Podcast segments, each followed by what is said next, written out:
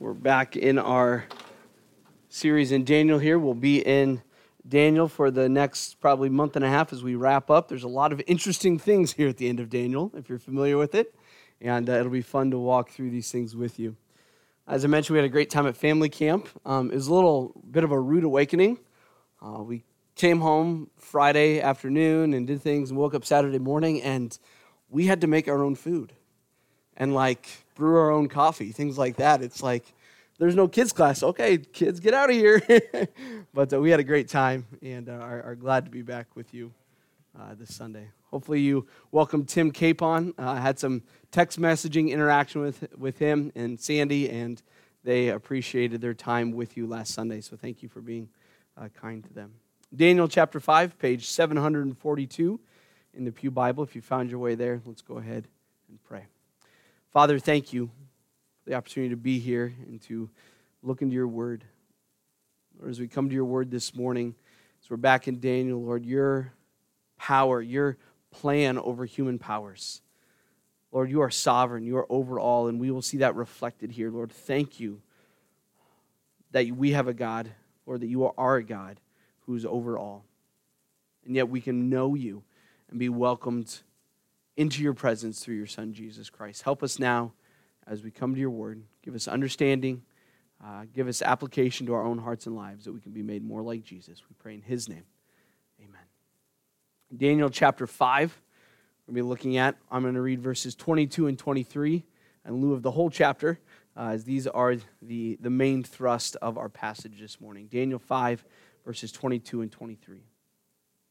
This is Daniel speaking, and he says, And you, his son, Belshazzar, have not humbled your heart, though you knew all this. But you have lifted up yourself against the Lord of heaven, and the vessels of his house have been brought in before you, and you and your lords, your wives, and your concubines have drunk wine from them. And you have praised the gods of silver and gold, of bronze, iron, wood, and stone, which do not see or hear or know. But the God in whose hand is your breath, and whose are all your ways, you have not honored. Daniel 5 is one of those uh, passages from the Bible that people know about even if they don't know about it.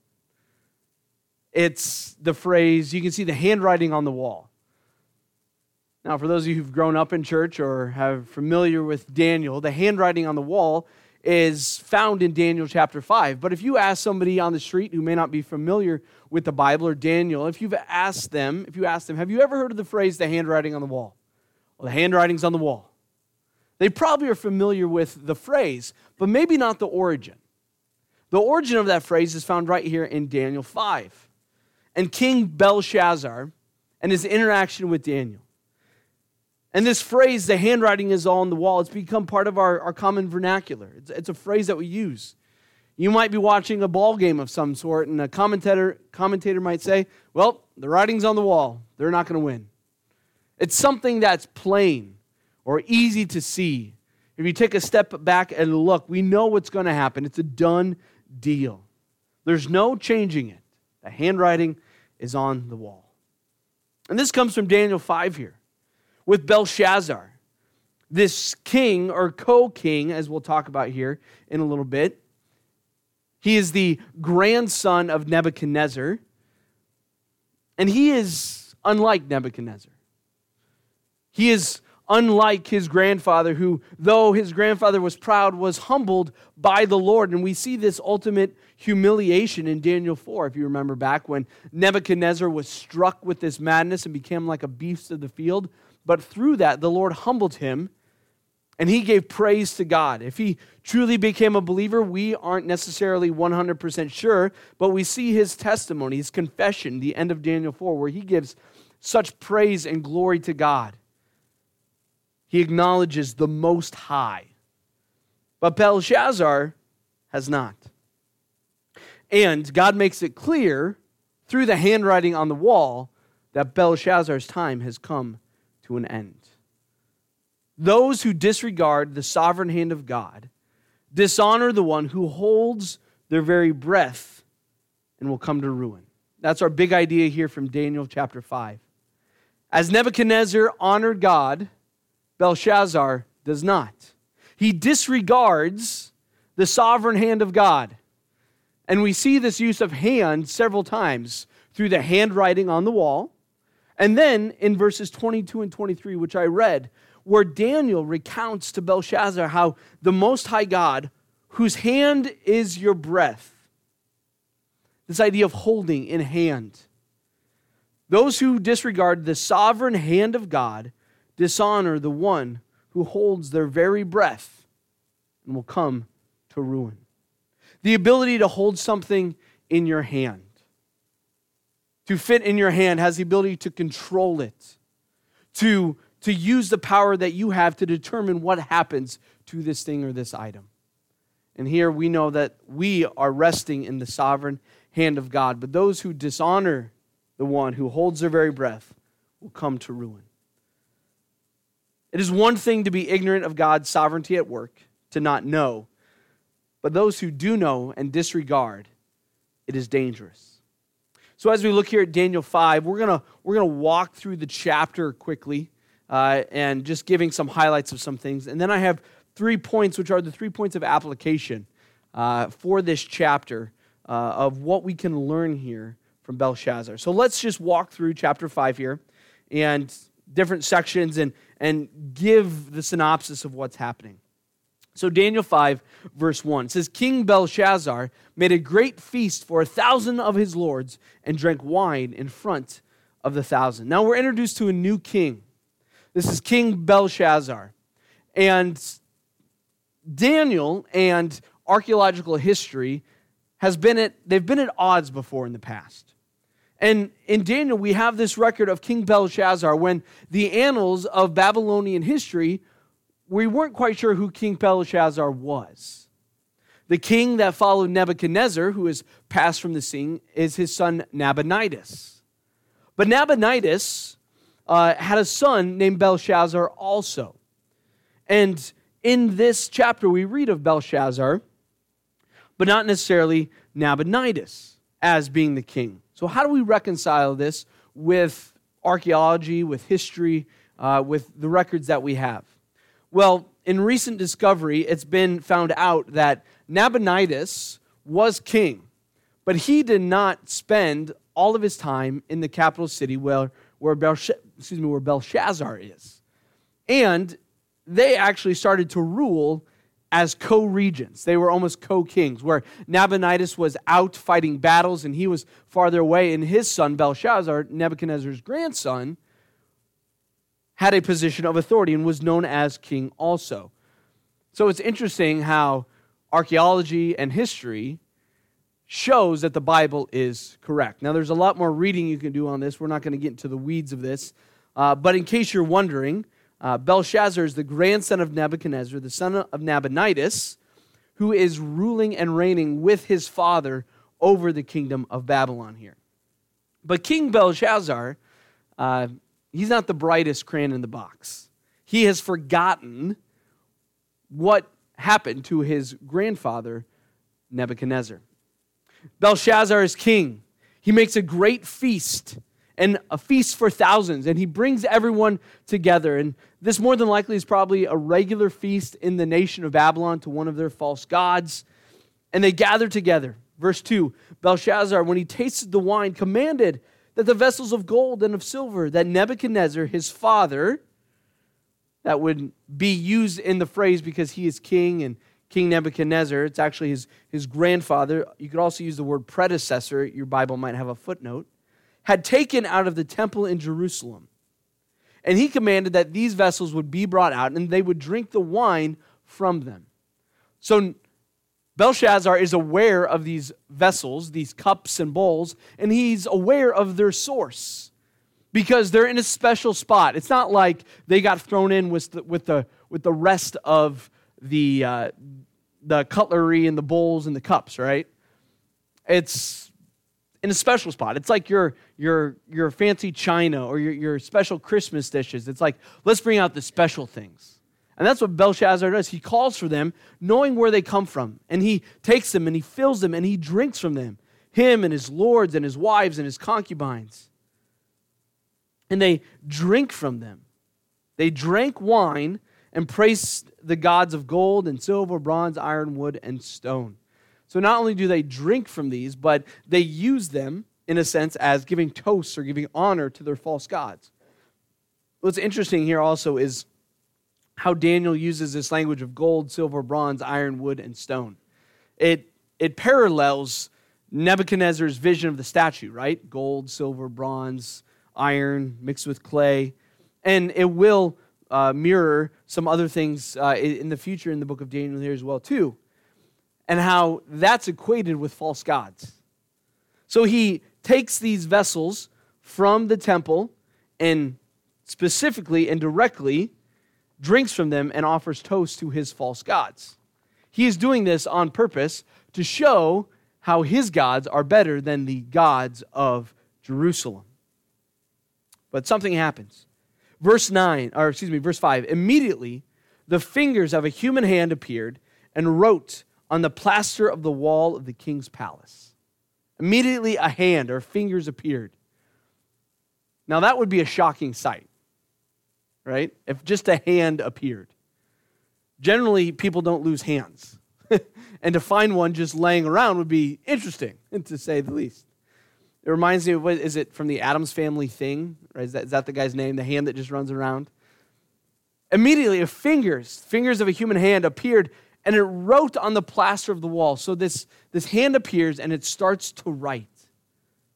And it writes, and the king saw the hand as it wrote. And, and the king's color changed, verse 6. And his thoughts were alarmed. The, the idea of king's his color changed was the fact that um, he's shocked. He, he's in whether horror or disbelief, and, and he can't believe what he's seeing. And his thoughts alarmed him. What is happening? His limbs gave way and his knees knocked together. He's shaking. He, he's, just, he's just almost at the point of fainting. And so he saw this hand and its writing, and he calls loudly to bring in the enchanters, the Chaldeans, the astrologers just like Nebuchadnezzar did, right? Bring in all the wise men, all the magicians. And he says, Whoever reads this writing and shows me its interpretation shall have all these rewards. All these rewards, just like Nebuchadnezzar. So this was common practice, right? If you can help me, I will help you. So everyone, all my wise men, come in. Verse 8 Then they came in, but they could not read the writing or make known to the king the interpretation. So could they not see the writing? They could see it, could they not understand it? Maybe some of them were unfamiliar with the, with the, the meaning or definitely the interpretation. They had no idea. Verse 9 then King, then King Belshazzar was greatly alarmed. His color changed, and his lords were perplexed. He is, he doesn't know what's happening. But verse 10, the queen, the queen, this is actually the queen mother. So this is Nabonidus' wife. So this would be Belshazzar's mom. Because of the words of the king and the lords, she came into the banqueting hall. So she wasn't there, but she heard the ruckus. And she came in and she says, O king, live forever. Do not be alarmed. Don't be scared. There's a man in your kingdom in whom is the spirit of the holy God. So she's referencing Daniel. She remembers Daniel. She remembers what happened with her uh, father in law, Nebuchadnezzar, and with Daniel. And so she says, There's a man in your kingdom now, why isn't Daniel present?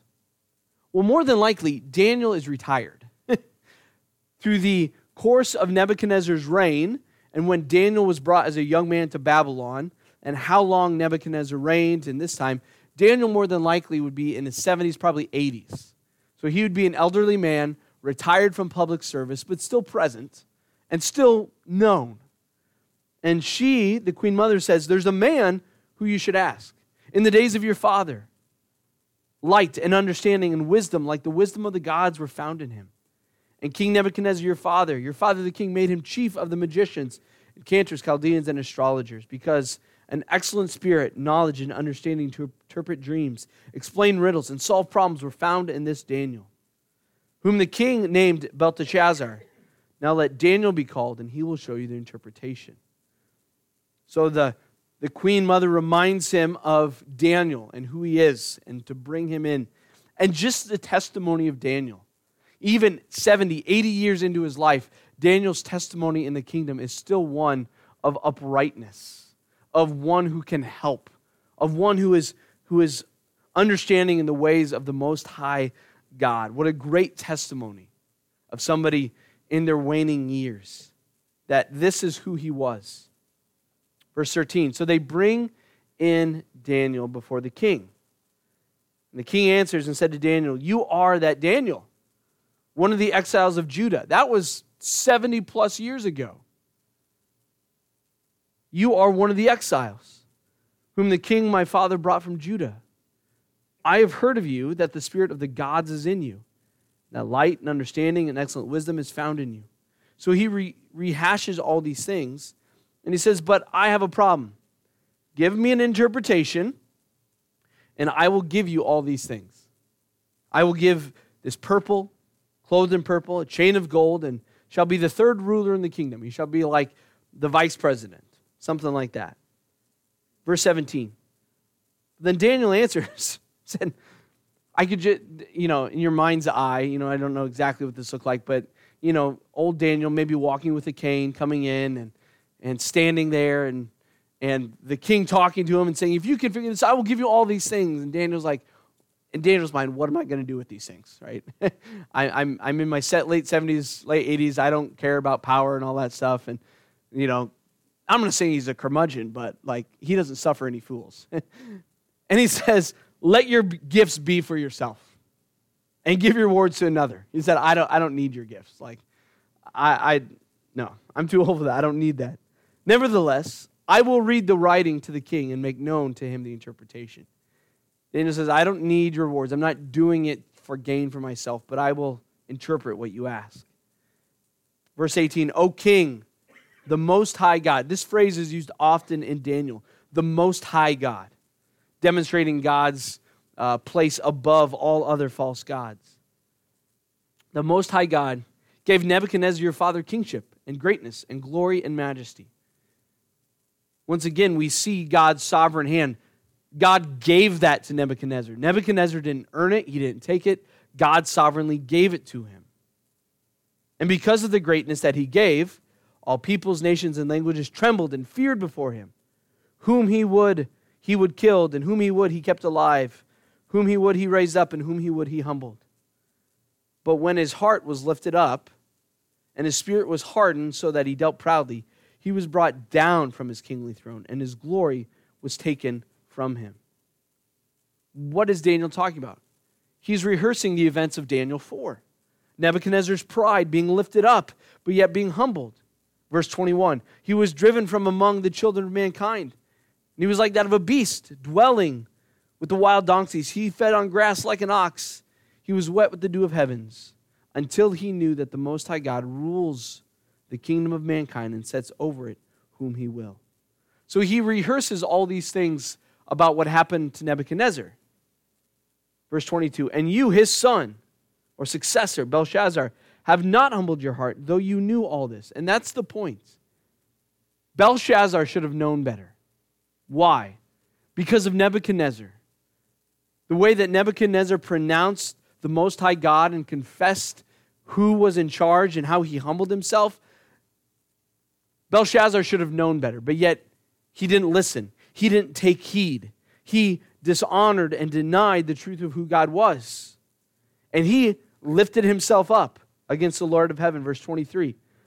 And what action does Daniel confront him about? It's the taking of these vessels from Jerusalem, these objects that were used in the temple, and how they were used to worship false gods. He was mocking the one true God, the most high God, by drinking of these cups and bowls and vessels.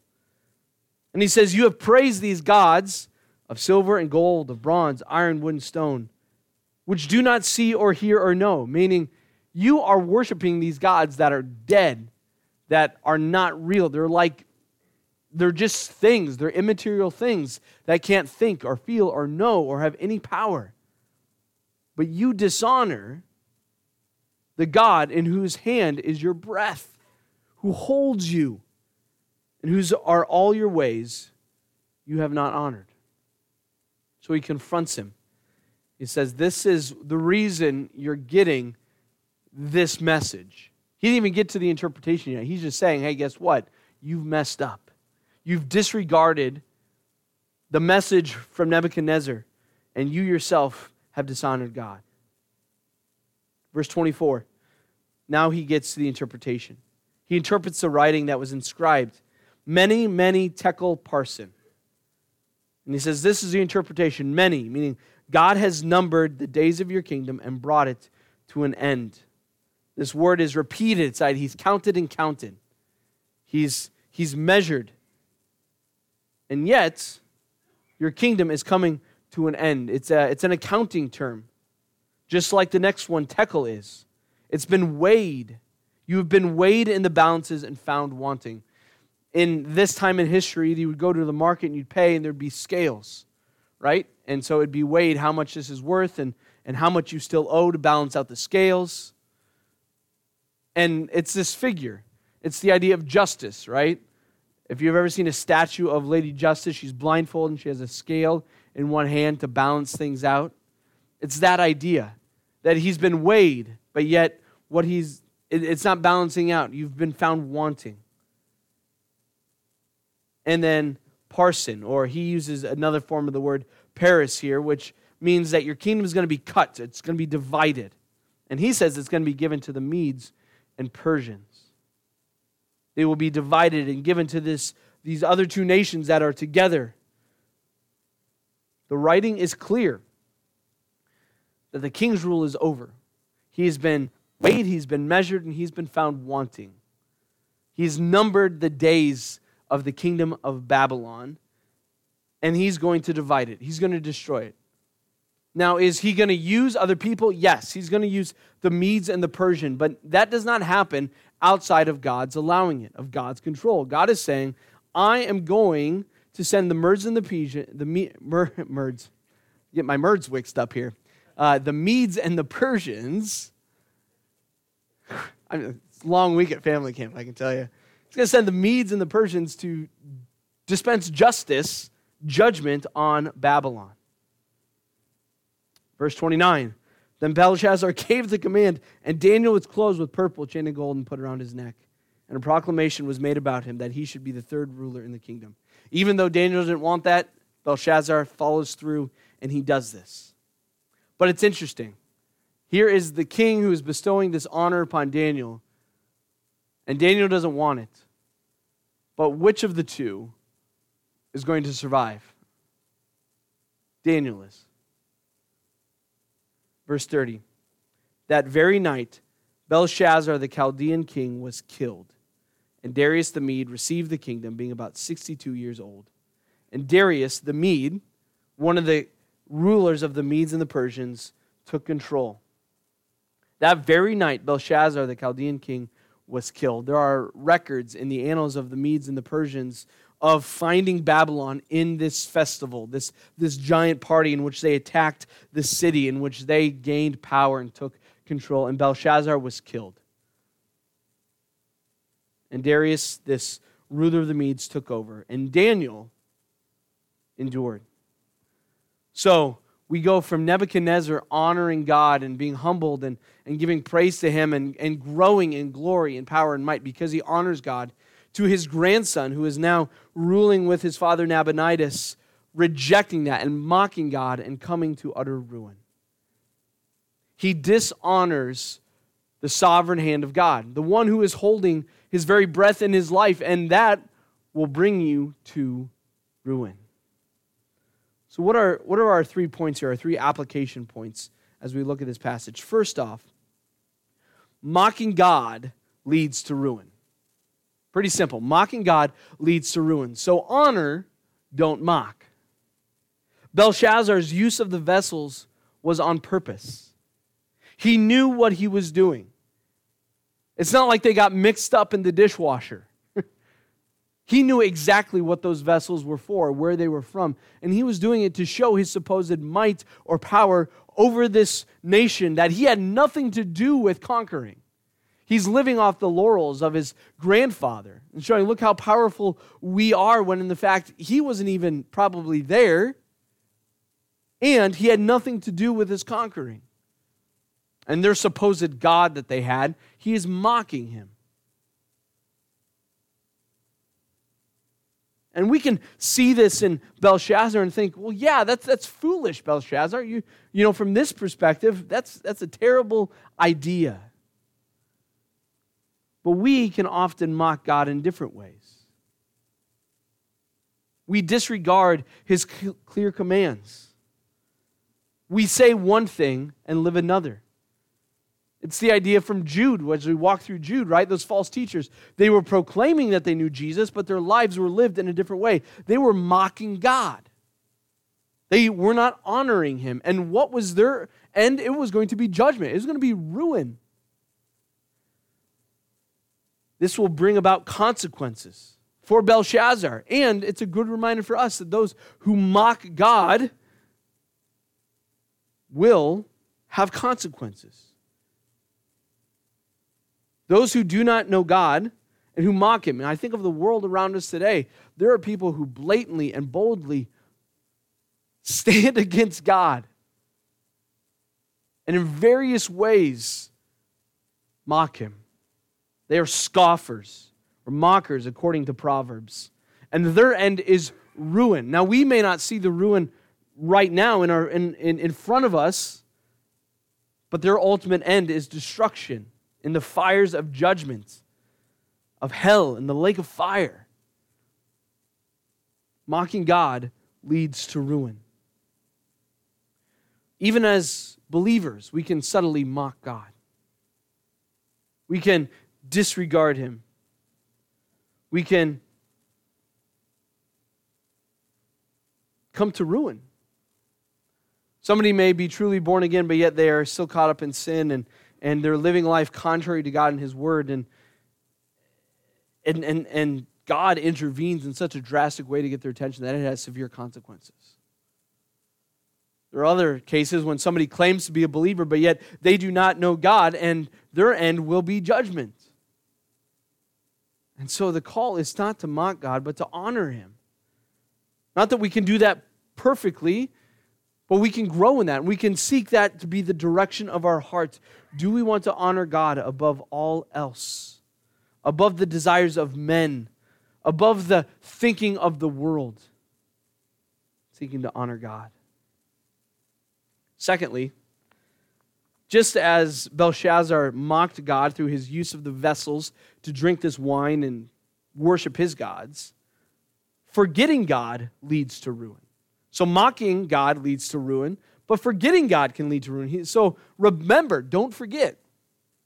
When this handwriting on the wall comes in and, and Belshazzar is so overwhelmed and he's like, What's going to happen? And the queen mother says, Oh, there's this guy who can help you. He should have known that. He should have remembered. And Daniel comes in, and what does Daniel do? He rehearses the truth from Daniel 4 of what Nebuchadnezzar went through. And he says, You should, in a sense, you know this, but you've, you've forgotten. You aren't remembering. You're, you're denying. Isn't this crazy? This is, this is not even a, a full generation or passing of time. Belshazzar would have probably have known Nebuchadnezzar. And you got to know that Nebuchadnezzar would probably have said, Hey, remember that time I became like an animal? Yeah, that was crazy. Let me tell you a story. Let me tell you about the Most High God who has shown his power. But yet Belshazzar disregarded that. He forgot. Maybe he thought it was an age thing, crazy old Grandpa Nebuchadnezzar in his stories, right? But in his forgetting, he brought ruin upon himself. You might say, well, why, why did God show patience to Nebuchadnezzar, not to Belshazzar? Because Nebuchadnezzar had, had no frame of reference for the one true God. And God was making himself known to Nebuchadnezzar. He was making himself known to him as the Most High, the one who is sovereign over all. And so he did that through, through the young men and through Daniel interpreting dreams and through the fiery furnace and then ultimately through his humiliation as a wild beast. And, and Nebuchadnezzar's eyes were open. He said, Yes, you are the one true God. You are the Most High. I need to submit myself to you. And you got to know that Nebuchadnezzar would rehearse those truths over and over again and, and pass them down. But yet, Belshazzar, why didn't God turn him into an animal? Because he'd already done so with Nebuchadnezzar. And he could say, hey, listen, this is what happened. Listen, listen to this is what's happened before. Remember. Sometimes we think, oh man, I wish God would just, just talk to me. Just write it on the wall for me, you know, up in the sky. If I could have, have an interaction like, like the apostles or, or, or th- those first century believers in these visions and miracles and all these things, it's like, yeah, I get what you're saying, but understanding that's already happened and it's been recorded for us and we, we have it here in His Word. So let's not forget about God, but let us be in His Word, reminding ourselves daily about who He is and what He's done and how He is working. Do not forget. Do not forget to pass on those truths to the next generation. I'm thankful for the kids that we have here at Horton Baptist Church. I'm thankful for the, the elderly we have here at Horton Baptist Church and everyone in between because we can hear the testimony of God's faithfulness from different generations. And it's good to hear and to remember and to reflect on God's faithfulness in the past and not to forget. Our God never changes. He's the same yesterday, today, and forever. So we can learn from his pattern of action. God is sovereign and will move as he sees fit. So don't forget who God is and what he's done. We forget to God, we are led to ruin. We start chasing other things. We start trying to, to work and manipulate and build churches in different ways or, or seeking things in our lives that don't bring satisfaction, aren't, can't truly save us. So don't forget God, but remember. And lastly, Number three, dishonoring God leads to ruin. This is, this is similar to mocking, but it's a little bit different. Dishonoring God leads to ruin. So humility, not pride. Humility, not pride. The heart of all this is humility versus pride, of humbling ourselves before God, acknowledging the supreme, sovereign power of the Most High God over all things, great and small, kingdoms and people. God will do what he pleases.